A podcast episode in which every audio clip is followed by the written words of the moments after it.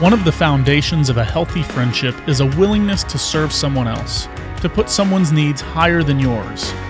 Jesus modeled this by washing the feet of his disciples, proving that there is power in our expressions of love through service to others. Here's Pastor Anthony Matrone with more on the Central Moment. Oh, welcome back to the Central Moment today as we're walking through our five day series uh, titled Friends Make Life Better. And we're asking the question all this week Do I have friends that make my life better? Um, you know, you talk about friendship, and it's just such an important thing. And I think the danger of not having true, deep friendships in our life is that, you know, obviously you end up kind of with just surface level relationships. Maybe you you know you come to church and you you know you talk about the surface level stuff, um, but it doesn't really go any deeper than that. And I think what tends to happen then too is that um, life kind of feels a little bit tedious and unfulfilling. You know, you may have lots of success in your job and your career and and in other ways, but when you don't have relational success, uh, life can really feel unfulfilling. Um, and then and then ultimately our lives have little meaning, impact, and purpose when we just don't have deep relationships. And then there's just such power having true deep friendship, and and that is you know you have people that care for you. Uh, you're not alone. Uh, people to share the joys and, and even the sorrows of of life. Uh, you have rich relationships that influence you, and if you have them, even influence your children. Um, and then ultimately, you feel fully known and accepted, and that's just such an important thing uh, today. You know, a big part of friendship is is really being willing to serve. It's in John 13, 4 and 5, where we see Jesus do this, and it says, So he got up from the meal, Jesus, took off his outer clothing, and wrapped a towel around his waist. After that, he poured water into a basin and began to wash his disciples' feet drying them with the towel that was wrapped around them.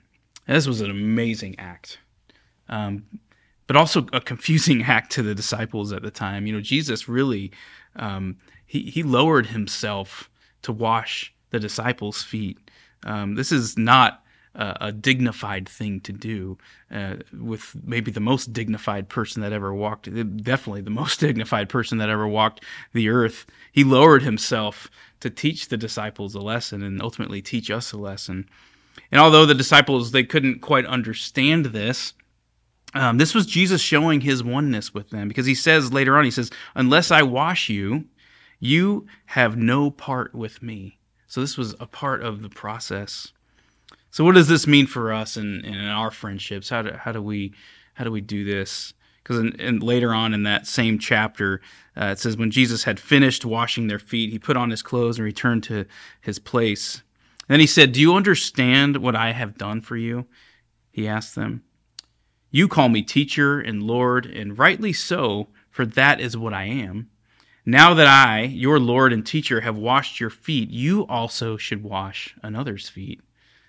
I have set you an example that you should do as I have done for you. And really, that's it right there, right? Jesus gives them the reason for this. First says, Yeah, I am your teacher, I am your Lord, and even I would lower myself to serve you. Now that I've done this, do it for another, he says. Now, I don't think that this means that we have to go around washing each other's feet. Um, you know, you don't have to ask your friend to put his feet up so you can so you can wash them today. However, I think what we can learn from this is that that the Lord wants us to serve one another, right? And just as Jesus wants to be one with you, he expects us to be one with another, to wash another's feet, quote unquote, is to serve that person, to put that person above yourself.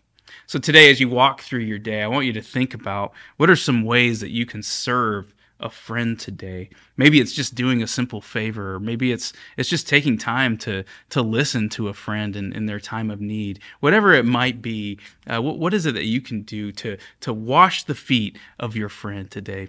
Lord, we thank you again for this time around your word.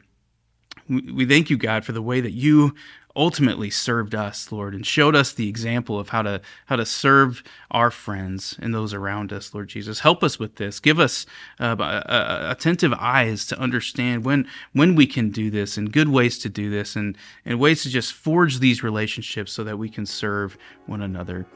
go with us today. In Jesus' name, amen.